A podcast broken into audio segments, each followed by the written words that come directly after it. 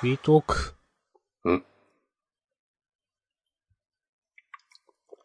いいとこね。うん。先週、まあ、ちょっとしたトラブルがあって、はい。久しぶりに配信はせずに、二人だけで話をして、そうですね。その流れで、まあ、フリートークもやんなくていいか、みたいな感じになって、うん本編だけ撮ったんですが、うん。フリートークないの、なんかめっちゃ身軽やん、みたいな気持ちになってしまった。と思うよ。これね、徐々に数を減らすとかね、なんかまあ、2週に1回とか、月1回とかでもね、いいんじゃないかっていう気はね、かなりした。うん。まあね。いや、実際身軽なんだよな。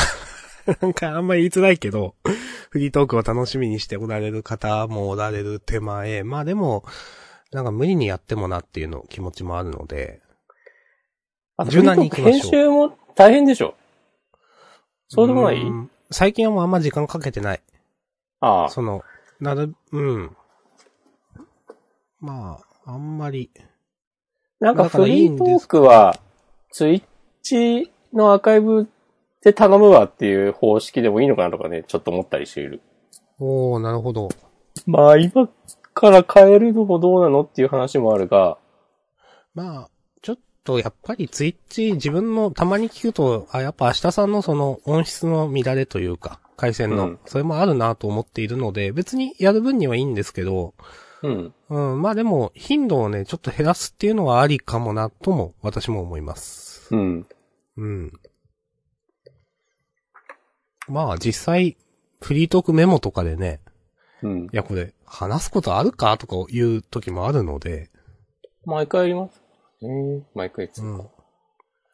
まあ、実際こうね、一週間で、じゃあ、なんか新しいことありましたかつって、いや、なんもないっす、みたいなことはよくある話で、皆さんも、私たちも。 うん。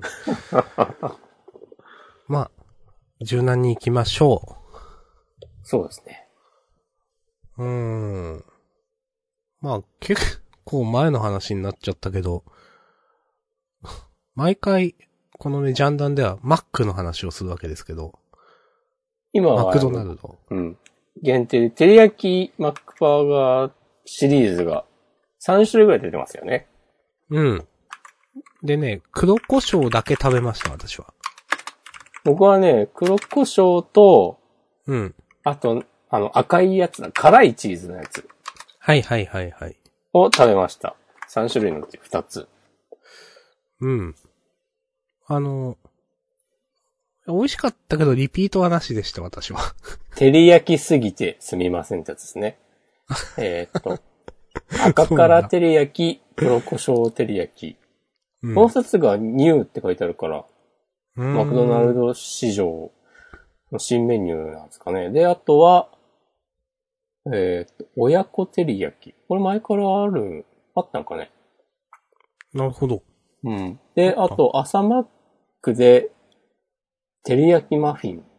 あ、どうそんなんもあったんだ。あへと、ーシャカシャカポテトのフレーバー照り焼きマックバーガー味というの がね、出ているらしい。そんなにいろいろあったんだ、知らなかった。そうそうそうそう。へえ。甘辛いソースが病みつきの照り焼きマックバーガーに5種の期間限定照り焼きが5月26日水曜日から一挙登場。新商品赤辛照り焼き、黒胡椒照り焼きに加え、親子照り焼きも復活。うー。うんん。おしっこま、もともと照り焼きってそんな食べないうん、自分で買うことはないね。うん。ぼどうでした率直なご意見、今回。なん かまあ、嫌いじゃないけど。うん。はい。ありがとうございまってう感じですね。はい。うん。なんかさ、なんだろうな。えー、っと、この単品で、うん。この期間限定の照り焼きシリーズ390円で、普通の照り焼きマックバーガー確か340円だったと思うんですよ。うん。だから、例えばあの、黒胡椒照り焼き食べたら、あ、このベーコン50円なんだとかなんか思ってしまって、はいはいはいはい。赤からだとなんか、あ、あ、チーズ、この辛いチーズ50円なんだ、みたいな。 他にもいろいろ変わってんのかもしんないけど、あ、でもソースとかマヨネーズも変えてんのか、多分。でもなんか、その50円の差額を超える感動はなかったなという。うーん。印象ですわかるかな。いや、もともとのね、私、照り焼き結構好きなんですよ、もともとの。あ、そうなんだ。うん。いや、でも、その、そこの完成度がまあまあ高いと思っていて、うん。なんか、高くなってるが、そんなに味の満足度は別に上がってないぞと思って、うんむしろなんかちょっと普通の方がいいかなまであるって思いました、正直。 なるほど黒ね胡。椒は。うんう。ん。かなーなんかまとまりがなくなってないかみたいにちょっと思った気がする。うん、なんか、この、黒こ、ああ、黒胡椒照り焼きの話をするけど、うん。このベーコンに合うマックのレギュラーメニュー、照り焼きバーガー以外にもっとあるんじゃないかっていう。あ、めっちゃ思う、それ。 うん、思う。この、えっと、赤から照り焼きの辛いスパイシーチーズ言うてますけど、そんなに辛くない、なかったんですよ。で、このうーん。黒胡椒照り焼きのベーコンも別に普通じゃない。うんうんうんうん。全然、辛さは感じなくて、なんだろうな。それが、まあ、この照り焼きの元々の甘辛いソースと合わせることで、いい感じにしてる。あるいはそのあんまし辛さを感じさせないように作って、こう万人受けを目指しているのか、わかんないけど、もっとなんか辛いの作っていいよとか思っちゃった。うーん。なんか、いや、照り焼きって醤油っぽい甘辛じゃないですか。言ってしまえば。和風っていうか。なんか合わない気がすんだよなと思って。うん。なんか、なんかまとまりがないように感じたんですよね。うん。うーん。だから、今回のは別に、うん、うんって感じで食べて終わって、うん。ああ、サムライマックって美味しかったんだなとか思いました。なんか、以前食べた。いや、わかる。でサムライマックはレギュラーメニューだからね。ああ、そうですね。期間限定じゃなくて。うん。そう。なんかやっぱこの期間限定でも、なんだろうな。そこういう今回の、あの、レギュラーメニューのプラスアルファ系と、う。うん。なんか、グラコロとか、月見バーガーとか、はいはいはい。そういう、新しい、別の、全く別のバーガー、期間限定バーガー、やっぱ全然違うなっていう。うんこういう、プラスアルファ系のは、そんなになんかお得感とか満足感とかもないなっていう、まあ、確かに、わかる。なんか、悪い言い方をすると、なんか、いや、レギュラーになれなかった奴らでしょ。まあ、それありますよね。 うん。うん。そう。でもたまに食べるから良いっていうのはもちろんあるだろうけど、うんでもそれこそサムライマックはさ、前期間限定メニューだったのが、晴れてこの春からレギュラーになったわけで、うん。まあ、それ考えるとやっぱね、レギュラーになれなかったって言っちゃいますよね、なんかね。うんまあ、確かになてか逆に別にレギュラーにすればいいじゃんっていう気もするけど。。はいはいはいはいうん。なんか期間限定っていうにはやっぱり弱いなっていう。けどなんか照り焼きマックバーガーにこの黒胡椒トッピングとかベーコントッピングとかそういうオプションはあってもいいんじゃないっていう。うん。それを限定にするうん。理由って別にベーコン季節ものじゃないでしょうっていう。うん。まあ、ね。限定にするからみんな来てねっていうためだけの限定みたいなやつですよね。うん。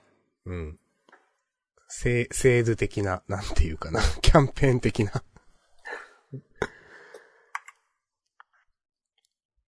なんかこう、取引のある商社で、たまたま今の時期、いや、めっちゃベーコン、安く仕入れられたからやってんじゃねえのみたいなことを、ね、思ったりする。知らんけど。あーまあ、まあ、わかんない知らんけどねわかんないけど気持ちはわかる。そう思ってしまう気持ちはわかる。うん。なんかこう、本気で、こう新商品開発しました、的なのをね、見せてほしい。うーん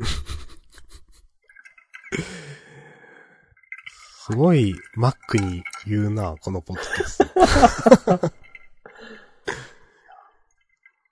マック、マック君には期待してるんだ。うん。これからもウォッチしていきます。うん。よろしくお願いします。お願いします。はい。食の話題で言うと、うん。昨日かなあの、島根に新しくできた。新しくっつっても半年くらい前にあったらしいけど、うん。家系ラーメン食べに行きまして、うん。 初めて、えーと、まあ、言っちゃえば出雲なんですけど、うん。これからちょっと下げるので名前は出しません。ありがとうございます。うん。あのーこのジャンダンでも以前話したんですけど、まあ、家の近くにかつて家系ラーメンの店あって、うん。私結構好きで行ってたんですけど、それがもうなくなってしまって、うん。島根県内には一軒もないみたいなうん。状況が続いていたんですけど、半年くらい前にできていたようです。で、うんその話をちょっと聞いて昨日食べに行ってきました。なるほど。うん。でね、なんかね、ちょっと自分の口にはあの合わなくて、うん。なんか、薄味なんすよね。あっさりめ。なんかホームページとか見てると、まあ、横浜家系ラーメンをベースに、島根県民向けにアレンジしたみたいなのだったかな、ちょっと忘れたんですけど、うん。なんか食べた瞬間、水っぽいなって思って。あうん。薄いっていうか水っぽいっていうか、で、自分の中での満足度が全然高くなくって、うん。うーん、と思って、なんかね、でもね、最近、そういう近場のラーメン店とかのを見ると、なんか今回もその、店の記事とかを見てるときに、なんかいろいろライターさんが、うんあ、の、なんか、薄、味とか、なんかね、塩とかそういうのがもしかしたら県民性というかみんな好きかもですね、みたいなことが書いてあって。でほうほうほう、実は、その、今回行ったところって、家系、まあ普通の醤油うんのものと、2番人気として、家系の塩ラーメンみたいなのを売ってるんですよ、確か。うん。で、それがまあまあ人気があると。へえ。で、そう、その、あるライターさん書いてたのが、まあ、いつもって昔から少し前に閉店したんですけど、竜王っていう昔から有名な店があって、うん。美味しいと有名な、そこも塩だったんですよ。そこは家系ラーメンいや、普通のラーメンで普す。通のラーメン普通の塩ラーメン。そ。そうなう。るほど。で、えっ、と、で、最近、工事してる新しく、えっ、と、国道沿いに、あ、なんかラーメン屋できるなーって、なんうか、ん。工事してるなっていうのも、なんかね、関西の、えっ、と、し、塩ラーメンなんですよね。塩のチェーンらしいんですよ。うん。うん。で、もしかしたらなんか県民性というか、みんな、そういうのが好きで、自分だけがこってりというか、 うん。そういうの好きなのかなとか思って、うん。で、今回その、ちょっとなんか薄いなっていうかさっぱりめだなって思って、い家系ラーメンは、うん。ちょっとリピートなしだなって自分は思ったんすよね。はいそれで、もしみんながそうだったらちょっと、なんか、寂しいなと思 って、家に帰りました。 受ける。ということがありましたい。や、いいですね。いいのかわからんけど。哀愁を感じうるん。両エピソードですよ。うん。いへや、ーそう、そう考えるとね、前好きだったところは、まあ、ちょっとがっつりめだったなと思っていて、うん。もう潰れたのもわかるわっていう感じがしていて、ああ。そう。そうか、実際に潰れたっていう結果が出てるんだもんね。まあ、それが実際どなぜ閉理店由になはったのかわかんないけど、わかんないけうんど、そうそうそう。それがもしそういう理由だったとしたら、っていう話だよね。そうなんですよ。でもさ、し家系の塩ラーメンっていうのさ、存在するのわかんない。それなんかどういうことって思ったんそうでそうすけどそう。。それはさ、もう家系ではないんじゃないのっ ていう。ちょっと思った。あのなんか豚骨醤油の、あの感じが家系ラーメンなんじゃないのっ ていう。そう。なんか、ね、家系って何なんだっけ とか思う。ね。ちょっと受けたんですけど。まだなんか二郎系とかならさ、うん。まあわかんない。ちゃんとした定義があるのかもしれないけど、なんか野菜がこんもり乗っているとか、はいはいはい。あの、麺の量も多くて、であの、うん。あの、チャーシューの感じとか、うん。で、なんか、スープは別に、ある意味何でもいいような気もするんだけど、うん。家系ラーメンってなんか、あのスープがアイデンティティなのではっていう印象がある。うん。でもね、家系の塩ラーメンって書いてあったはず。 あ、そんなんあるんだ と思って。別に、まあ、いいけどね。これはね、新たなこう歴史が始まる瞬間を今、我々、明日さんはね、うん、かもしれない。体験してるのかもしれないけど、まあ、そういうね、ちょっとその、家系ラーメン屋が新しくできたって聞いたときは、うん。ちょっと喜びさんで行ったんですけど、うん。ちょっとね、寂しい結果になったなという話でしたね。いい話ですね。ありがとうございます。いや、こういう話好きですよ。みんなも多分好きだと思いますよ。本当にまあ、前もいいと思うとか言われてたと思うけど、なんでもない話、明日さ んの。うん。今の話、いいなと思った方、ぜひ、ツイッチのコメント欄にね、ちょっと、お願いします。アシャさん、アシャさんがナンバーワンって、コメントしてもらえる と。いやー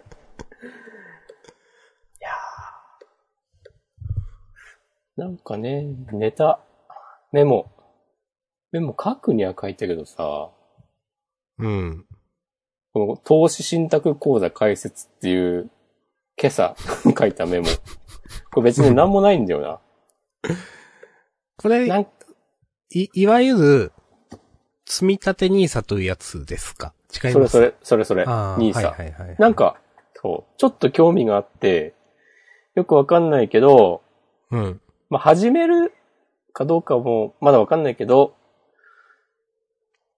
ちょっと見てみようかなと思って、最近かなり、やっぱ、聞くというか、あんまり、これまで興味がなかった人も始めている印象はあります。なんかね、なんかあるよね。うん。タイムラインでもね、結構始めたって人見たり、うん。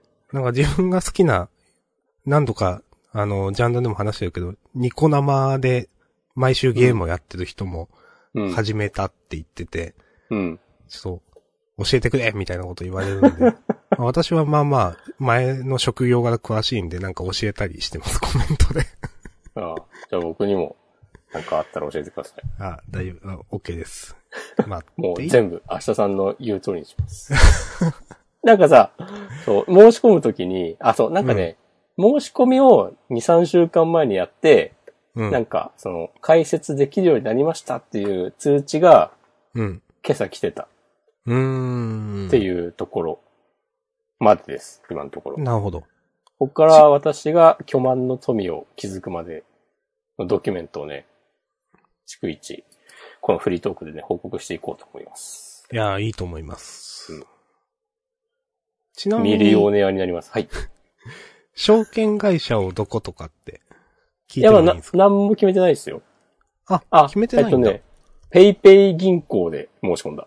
あ、そう、そうなんだ。なるほど。いや、いいと思います。うんまあ、どこでもいいと思うんで。うんうん。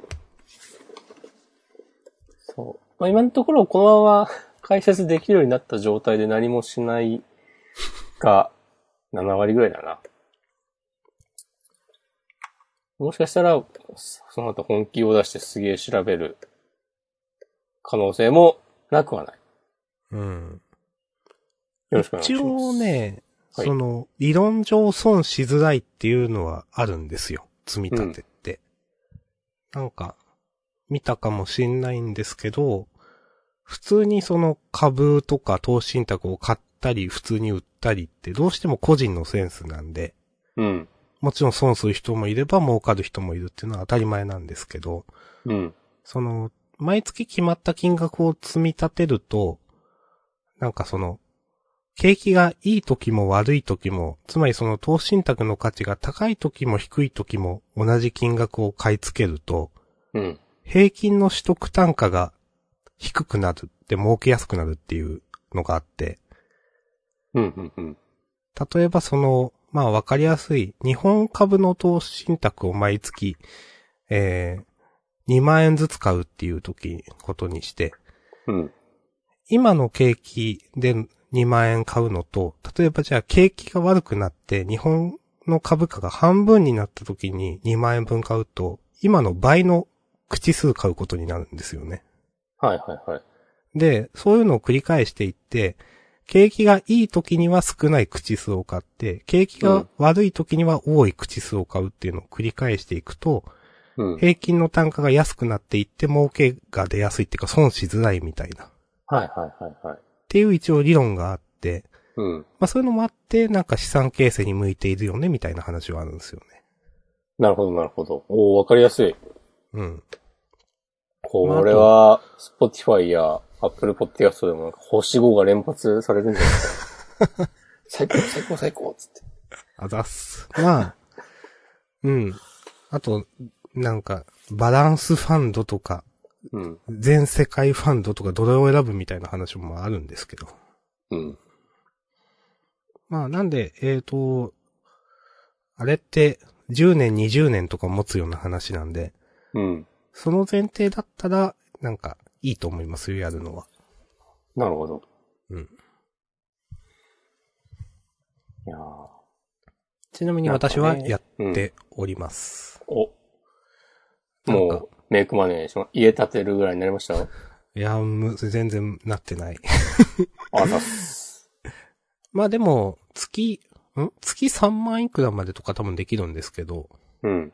なんか入れてますね。入れれるだけ。うん。なるほどね。どっかの財務大臣がね、老後に2000万円用意しとけとか言ってたしね。いや、でもどうかと思いますけどね、あれは。いや、あれは普通にね、 マジっていう。まあ、今更すぎる話題ですけども。うん。まああ、あいひうろゆ発き言を、うん、理由で言うと、いや、生活保護受けりゃええやんというね。そうね。うんこの間、昨日、一昨日週末に本屋行ったら、うん。そうまさに明日さんが多分話してたひろゆきの本が、あああのっ、た。本屋の目立つところに平積みされてて、な、怠け者時間術とかそんな感じの名前だったかな。うん。あ、すごいと思った。え、その本だったかなじゃあ違うかもしれないな。なんか、何ってやつ見ましたなんかもっと短いタイトルだった気がする。あ、そうなんだ。なんひだろゆっきけのな本たくさん出てるからな。うん。うん。忘れちゃった。いえいえ。まあ、どれ読んでもなんか、 に、似たようなことは書いてあると思うんですけど。あ無敵の思考かなあー、はいはい違うはやい。つか。明日さんが言ったやつではないか。もしれない。はい。それ多分、なんだろ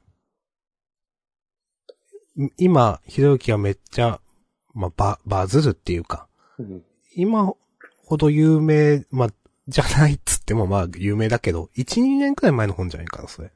ああ、そうだね。文庫化したのが最近らしい。。はいいはいはいはい。はい。なるほど。まあ、僕は別に、すでに無敵なんで大丈夫ですけど。 お。まあ、おーって言ったけど。 なんすかそれ。マリオがジャンプする音。なんでいきなり、あ、そういうこと。 わかりづら。無敵なんで。いや、いいですね。しょうもなって、今聞いてる人みんなね、思ってるかもしれないですけど。いやいや。いやいやいやいやい。あとは私は、以前押し込まんもね、やっていただい、いいですよね、して。え、何の話んえ、占いの話。ああ、そういう話大好きですからね。話しましたもんね、押し込まんも。なんか。うん。えっ、と、そう、西井さんという方に占いを受けてきたという話がね、あと、私は事前のメモで出しております。どうでしたか率直に言って。えっ、とね、楽しかったです。うんえっ、と、当たってる当たってないで言えば、ホロスコープと、えっ、とね、め、名術、西井さんがやってるのは名術とタロットというくくりで確かされていて、えっ、と、うん名術だけとかタロットだけとか両方とか、うん。だったと思うんですけど、えっ、と、名術とタロット両方やってもらいました。で、うん名術の方、まあ、命の術と書いて名術。で、多分これ生年月日とかからやるものを指すと多分思うんですけど、それ、なんか西洋のものと多分東洋のものがあって、で、ちょうど押し込まんとね、えっ、と、ホロスコープについて話していたのもあって、ホロスコープメインでちょっとやってほしいですみたいな希望を事前に伝えていて、うん。で、あの、これがここにあるからこれってこういうことなんですよ、みたいな、ちょっとした解説付きでやってほしいです、みたいなことを言っていて、ホロスコープについて、あの、名術はメインでやっていただきました。結構当たってると思う。うん。うん。うん。うん。なんか、伊手座ですけど、私は。はい。あの、太陽星座が伊手座。まあ、押し込まも伊手座だと思いますけど。うん。あのー、い、いて座は、なんか、外へ外へというか、新しいことをとか、精神的にも肉体物理的にもなんか遠くへ行こうとするみたいなうん。性質があるという話を聞いて、で、それはね、やっぱ当たってると思いました。いろいろ話を聞いていて。旅行好きですもんね、高橋さん。うん。とか、まあ、その、なんだろう。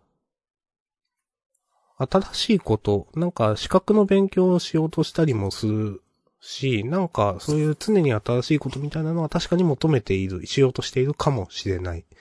ただ、なんかそれゆえ飽き性なところもあるみたいな話をされていてさ、あ、うんめっちゃわかると思って。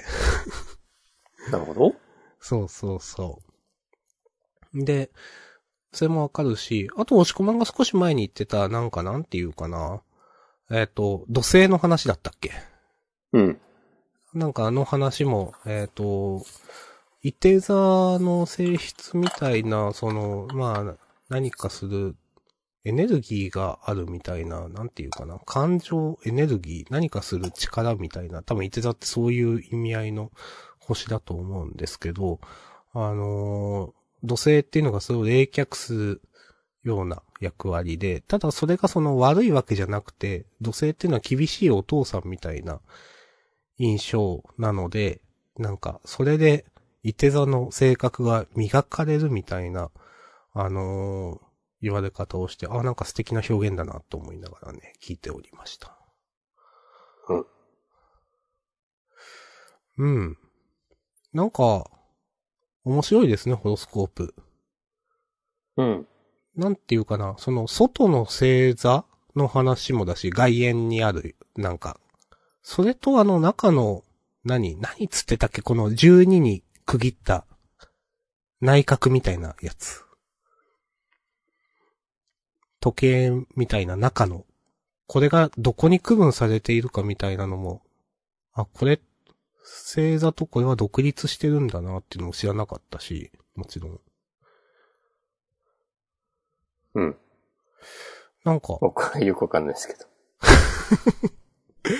えあの、いろいろな表、表みたいなやつのことなんていうかな、えっ、と、左下がから12345ってなんか今見てるの振ってあるんですけど、うん。あのーケーキを切ったみたいに12等分されていて、はいはいはいホ。ロスコープの中が。それのどこに位置しているかみたいな話。なんか、ナンハウスとかあるよね。あ、そう、た多分それ、多分それ。なんか、それって、うん。なんかその外にこう書いてある星座うん。と、星座がここで区切られているっていうのと、その一緒なものだと思ってたんですけど、全然別の違うものって聞いて、あ、なんかそうなんだって思いました。うん。とか、なんか、いや、いろいろやっぱ楽しいですね。で、当たっている気がしました。で、いいですね面白かったんで、まあ他にも本当はいろいろ言われたんですけど、まあ、もう、全部言ってくださいよ。包み隠さず。全部。将来、明日さんの現状から、将来、未来、あの、今、ここ から、先へ、先へ、さらにその先へ、なんかね、 プル字スがウルトラですよ。頑張って絞り出した感ありますね。 自我が強いとか言うのが言われましたね。あ、そうなんだ。うん。そんな感じしないけどね。うーん。そんな感じしないこともないな、別に。あ、そう。いや、自分ではわかんないですかね、これ。うん。うん、自分でもわかんないからな、性格って。まあ、いろんな側面があって当たり前だと思うんですけど。優等生みたいなこと言っちゃってさ。いや、でもほんとそうでしょう。だって、占い、いろんなこと言われたけど、全部当たってる気がしたけど、うん。全部、でも、一つ一つ言ってることは違うんだけど、性質。うん。でも全部当たってる気がするから、なんかいろんな側面があるんだろうな、みたいな。なんか当たり前の話なんですけど。まあ人間っていうのはね、そういうもんですよね。うん。うん。あとね、なんか言われたのは、なんか、あーなんだっけな。0100で、ものを考えることがあるというか、なんか、いて座の性格として、うん。基本は陽気というか、大らかみたいなところがあるんだけど、あの、すごいこだわるところがあって、うん。それはね、サソリ座になんかの星があるからって言われたのちょっと忘れたんですけど、うん。あのーすごい0100で考えて、やるとなったら徹底的にやるところがあるって言われて、うん。で自分はなんか根に持つところがあるんで、それだと思いますみたいな話をしたりとか、うん。なんかね、いや、当たってると思いましたね。うん。ただ、今までこうやってホロスコープの話をしてきたんですけど、うん。結構タロットが面白くて、うん。なんか、そのタロットも一緒にやってもらって、うん。えっ、と、何占ってもらおうかなって思ってたんですけど、なんか、占ってもらえることとかが、な、なんていうかな、ある物事みたいなのを決めて占うみたいな話をされて、うん。なんか漠然としたっていうのは、例えば私の何、えっ、と、運勢とかそういうんじゃなくて、な、何々が今後どうなるかとか、例えば資格試験受かるかどうかとか、あのーこの手段 A の選択肢と B の選択肢をやったとき、どうなるかみたいなとか、結構なんか、ある物事に対して占うことが多いですみたいな感じのことを聞いて、うん。あ、じゃあどうしようかなと思って、じゃあ、じゃあ、向こう一年間株でうまくいくかどうかを教えてくださいみたいなことをおー、いいですね。言って、で、なんか、や、な、なんか8つくらいカードを出されて、ここに位置しているのが、あの、現在で、ここが過去で最終的にこうなって、明日さんの今の気持ちはこのカードですみたいなことを言われて、なんか、うん。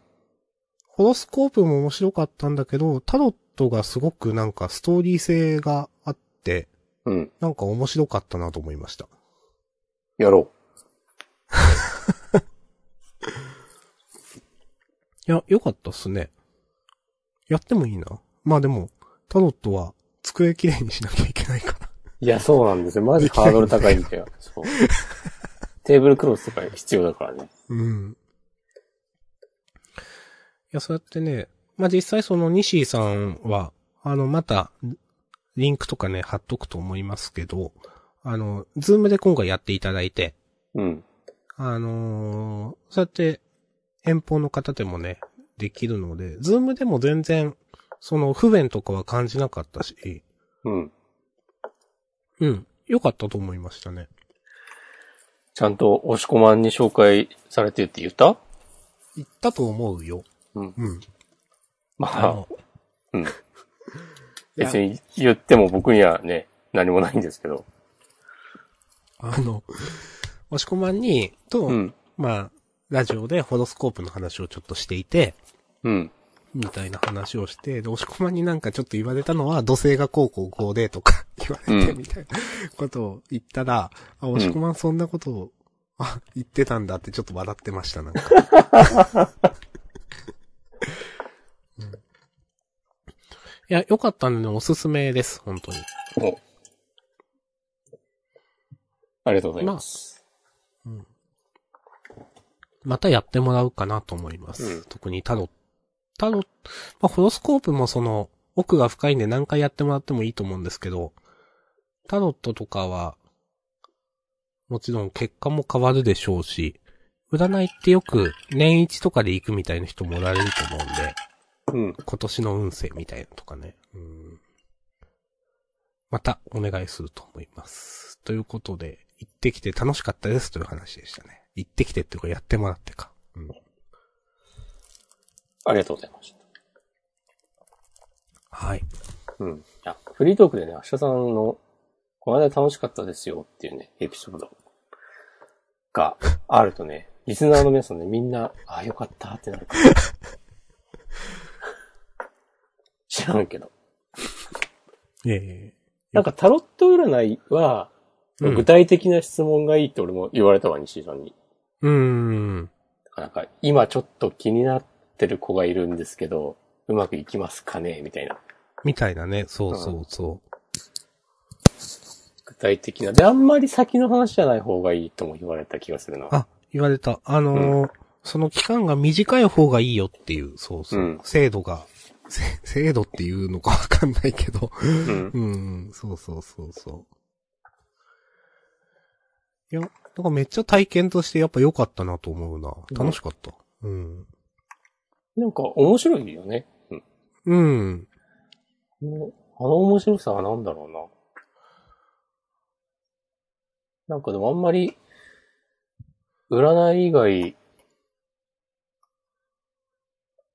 で、あの、あの感じは体験、あ、でもカウンセリングとかそういう感じなのかなちょっと違うか。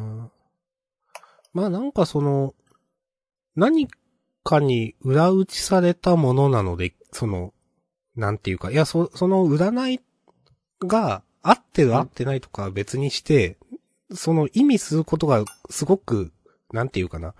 あーこれまで積み重ねられてきてるっていうか。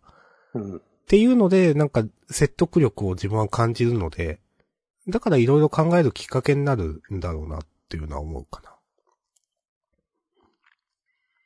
な。なるうん。タロットとかでも、そのやっぱいろんな意味があるんだなと思って、うん。このカードはこういうカードです。でもこれってこういう意味もあって、こういう意味もあってとか言われると確かに、ああ、なるほどって思うから、うん。なんかその、人、そのタロットっていうカード自体も、その、もともと誰が考えたとか知らないけど、あ、なんか考えられてんなとかなんか思った気がしますね。話聞いてて。はい。はい。だからその、実はこれってこういうカードなんですけど、こういう意味もあってとか言われると、うん。なるほどとも思うけど、うん。 なんかじゃあ結局占う人の、占う人のさじ加減じゃんという気持ちにもなり、うん。そこはだからやっぱ、そこが腕の見せ所なんだろうなって思う。と思う。ううんん。わかる。まあ、本当にホロスコープも多分そうだし、いろんな見方ができるっていうのはやっぱ言われてて思ったんで、その、どこをチョイスするかみたいなのが、その人、占い仕事にあるんでしょうね、多分ね。うん。そうなんです。それはそれで面白いですよね。その、人によ、もちろん、うん、同じ結果にならないというか、う占いんする人が違えば、同じ、た、多分手法が同じ、うん。あるいは近かったとしても。うん。で俺昔はね、うん。それって、なんか納得いかないんですけどって思ってた気がする。はあはあはあ、なるほど。うーん。なんか絶対不変の真理というものがあって、この世界には。うん。占い師っていうのはそれを読み読みに行く力があるみたいな風に思ってたから、はいはいはいはいはい。だから朝のニュース番組の運勢ランキングが番組ごとに違うとか、おかしくないってね、ああ、なるほどね。思っていた時期もありました。うーん。いやでも、うん。実際やってもらうとね、あ、そりゃ違ってくるわなってなんか思った気がする。うん。例えばホロスコープでも、その、重要なポイントがあって、例えば、あってって言われて、重要って言われたのだけでも4つくらいあったから、うん。まず多分太陽の星座が何かとか月の星座が何かと、なんか、な、何つってたっけな、夜明けのところ、うん。水平線で引いた左のところが何の星座になってるかと、うん。右の、えっ、と、日が沈むところが何の星座になってるかとか、なんか、あの、いろいろ言われたけど、なんかその、大事なところっていうだけでそれだけ要素が上がるんだったら、そりゃなんか人によって全然違う解釈になるわなって、なんかね、き話聞いててやっぱ納得しましたね。うん。よかったです。うん。ありがとうございます。ええ、ありがとうございます。おしこまんがね、うん。やってなきゃ私も、西井さんにやってもらってないので、うんそう。ありがとうございます。私はね、常にね、周囲の人間にポジティブなバイブスをね、放っていますかいいですね。ら。うん。笑顔の花もう、咲かせまくってます。ああ。あざっす。そう。いや、多分ね、俺のブログを読んで西井さんの占い受けましたみたいな人はね、4、5人はいる気がする。うーん。ブログとか、あと多分ここで言ったのとか。いや、いいと思う。あの、本当に最後に、あのーまあ、せ、宣伝というとあれだけど、本当にすごく話しやすい方でうん、あのーなんていうかな。言葉すごく選んでいただけるし、うん。なんか怖いみたいなことは全然ないですね。興味がある人は、あの、いや、受けられたらいいと思いますって、ほんと勧められるような方だと思うんで、ぜひ、ということで。はい。ありがとうございました。はい。なるほどね。うん。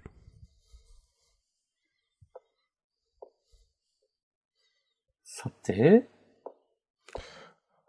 もう、そんな感じかな。こんな感じやね。この、明日さんの洋服の青山での出来事っていうのがあるけど、これはこれ、いいか。これマジしょうもない話で、じゃあ2、3分だけは時間もらおうかな。いいですよ。仕方なく上げた系だったんですけど、あうの、ん。ちゃちゃっと言います。えっ、と、なんかクレジットカード作ってて、青山の。商品券かなんかを年一回送られてくるんですよ。えー、 4000円くらいの。で、一応それで元取れるから、クレジットカードの年会って1000いくらで、うん。結構まあそれ自体お得なんですけど、それうのん。期限が6月末までとかになってて、うんあ、ちょっと行こうって思って。で、青山、まああんまり好きじゃないんですよね。その、今回も、まあよくアマゾンとかで安い、なんかシャツとかネクタイ詰め合わせとか買うこと結構あるし、うん。なんか靴とかも結構お気に入りの安い靴をいつもアマゾンで買ってるのがあって歩きやすいみたいな。うん。あんま改めて買うもんないなと思いながら行って、で、ああいうとこって接客があんまり好きじゃないから、うーんと思ってたんですけど、案の定なんか、最初やっぱ声かけられて、何を探しですかって。うん。で、いや、あの、この商品券使おうと思って、ちょっと適当に見るんでいいですって、うん。あの、言ったら、ああ、わかりましたって言われたけど、5分後やっぱり話しかけられて、うん。 まあ、暇な時間帯だったんだろうなっていうのはあって、午後4時頃とか行ったんで、平日かなんかの。多分一番暇な時間帯で。で、この辺なんとかですけど、なんとかお探しですかとか言われて、まあ、めんどくせえって思いながらも、まあ、ちょっとアドバイスっていうか、まあ、さすがに、ちょっと話して、これ使おうと思って、でも、靴とかシャツとかは基本的にまああるんですよ。何で使おうかなと思っていて、みたいな話をして、で、結局なんか、シャツを2点とか買ったんですけど、4000円とかの商品券で。うん。で、あの、アプリお持ちですかって言われて、あ、なんかそんなあるよね、と思って。で、メルマガ登録だかしてもらえると、なんか500円かなんかのクーポンが出るんで、みたいな話をされて、まあまあわかりましたって言って、その場でやっ、なんか5分くらいなんかやって、うんで、。その、なんか3回くらいなんか、カード番号とかなんか、パスワードとか、なんか、入力させられて、なんか大変だなって思ったんですけど、なんかすごいスピーディーにやったけど5分くらい時間かかって、うんなんか大変だなって思って、まあそれはそれでいいんですけど、それで500円のクーポンが出ましたんで、もう一品選んでくださいって言われて、あ、わかりましたって適当になんか、靴下かなんか選んだのかな。で、したら、あー、あの、あ、これで、あの、大丈夫なんですけど、これで3点になったので、ナンパオフがつきまして、もう1点選んでください、みたいな。 あと言われて、いや、もういいわと思って、いや、もういいですね、もうこれでもうい、ちょっと会計しちゃってくださいって、一回言ったけど、いや、そうい言わずに、みたいなこと言われた から、なんかもうめんどくせえなと思ったけど、もう、もうどれでもいいわって、でどうしようと思ってて、なんか、その、スーツを包む防虫カバーみたいな、あはいはいはい。うん。これとかどうですかとかなんかすごい言われ て、いや、使わねえと思ったけど、もう、もうこれでいいですって言って、なんかうん2回もなんか追加で選ばされて、うんなんか、なん、日本の企業って言うと雑だけど、こういうところあるよな、とか、なんか、携帯の、なんか、MVNO のシンプルなプランとそうじゃないキャリアのプランの違いみたいなことをなんか思いながら帰りましたみたいな話がありました。いやー、いいですね。そういう、そういう話、一部に需要がありますから、明日の。はい。そういうね、日常の話がね、ありましたという、そう。もうそういう、それだけなんで、もうあとは押し込まんにお任せします。あい。りがとうございます。 はい。ビーチとも、まあ、 あと開けてるのがこの、WWDC。今日、今日今日らしいぞ。今夜この後、日本時間、うん6月8日火曜日午前2時、あの、アップルの開発者向けイベントの基調講演で、まあ、毎年、大体いつもが、基本的にはなんか開発者向けのイベントだから、次の、えっ、と、新しい iOS、iPadOS はこうなりますみたいな話が中心なんだけど、大体、まあ、サプライズで、Apple の新製品の発表がある。うん、うん。あるとされていて。で昔は iPhone、新しい iPhone も、の紹発表があったりしたんだけど、最近、ここ数年はなんか、それはなんか9月のイベントで、iPhone の新商品を発表する用のイベントが9月にあるん行だ。われるようになって、へだえ。から、あるとしたらなんか、まあすでにそういうテック系サイトでは、なんか、これが発表されるんじゃないか的なうん、うん。記事があるんだけど、まあなんか新しい MacBook が出るとか、新しい iPad mini が出るんじゃないかとか、うん、うん。いろいろあって、あの、Apple が作った M1 っていうチップはい、はい、はい、があはって、い。なそれを名前は知ってる搭載。した、俺も詳細は知らないけど、まあ、すごく早いらしくて。そう、で、それは今ね、Mac mini と、うん、えっ、と、MacBook Air と、うん。あと、この間 iMac が出たのかなで、MacBook Pro とか Mac Pro。この、なんかいわゆる、こう、プロ、プロって名前がついてる、この、まあ、上、上位機種って言ったらいいのかな。そうそうそうそううん。はい。には搭載されてなくて、うん。だから、その MacBook Pro で出るまで様子見かなとか言ってる人も多かったりする感じなんですけど、それがこの後発表されたらちょっといいなと思って、最近の私にしては珍しくちょっと気になっています。おー。確かなんにわ、かんないけど。珍しくですね。なんかそういう、あんまもうないっすもんね。もしくまんから聞くこと。でもやっぱ最近なんかや、やっぱこう、Windows 欲しいなという気持ちになっていて、うん。まあ、これは、あの、 一緒にゲームやってるとわかりますけれども。そう、そういうことでしょそうそうそうそう違うもううんゲーミング PC が欲しくて、うん。そう、アマングアスですら、あんなになんか CPU とか使わなそ うな、PC のスペック要求しなさそうなゲームでも結構、僕が持ってる Windows の PC だと厳しいので、うん。で、先週末、あの、ちょっと配信しようと思って、はいはいはいい、ろはいい。ろ試してみたんですよ。うん。まあソフトの設定とかは全然普通にできるんだけど、うんうん。やっぱり実際やってみると、めちゃくちゃなんか、重くて、もう、うん。配信の品質も低いし、まあ動作が遅くなるからゲームのプレイもままならないみたいになって、うん。あ、やっぱでも映像の配信ってまあそりゃスペック要求するよなぁと、こう改めて実感した。という、そうだと思います。かといってなぁでも仕事はずっと Mac だし、なんか、で Windows にまた戻る。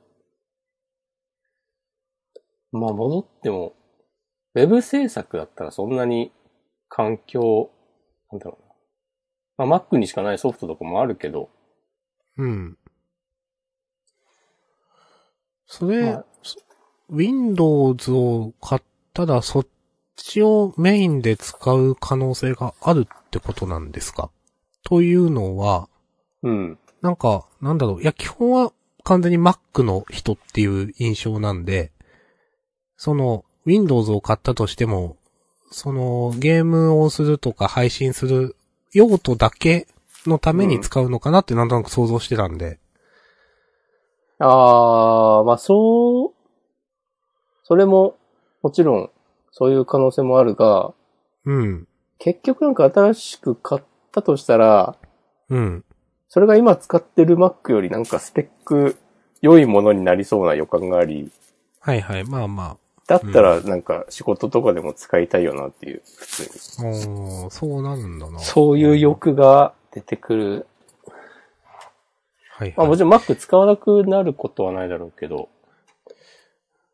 私はその、Win、ずっと Windows なんで、うん。いわゆるマカーの人たちのその、感覚わかんなくて、マカーともう久しく聞かなくなりました。私も久しぶりに言いましたけ ど。い言やっていきましょうん。いや、Windows なんてしゃらくせえみたいな、 なんかあるのかなと思ってたから。う。いや、今はもう別にないんじゃないのかな。そんうなのかな。うん。いえ。まあ、なるほどね。まあまあ、欲しくなりますよね、やっぱね。うん。うん。なんか、ほん、なんだろう、やっぱスペックが必要な作業は、なんだろう、マジ、マジでやる場合は Windows っていう選択肢も全然ある気がする。なんか映像とかうん CG 制作とか。うん。うん。あんまり知らんすけど。なんか同じ、同じ用途で、なんか、より同じような環境を用意しようってなった時に、Windows の方が多分安く上がったりはするんじゃないかな。その、もちろん分野によるだろうけどう。ん。あの、イメージはある。うん。なんか、いや、正しいのかわかんないけど、ちょっと Mac ってブランド代が乗ってる印象はある。うん。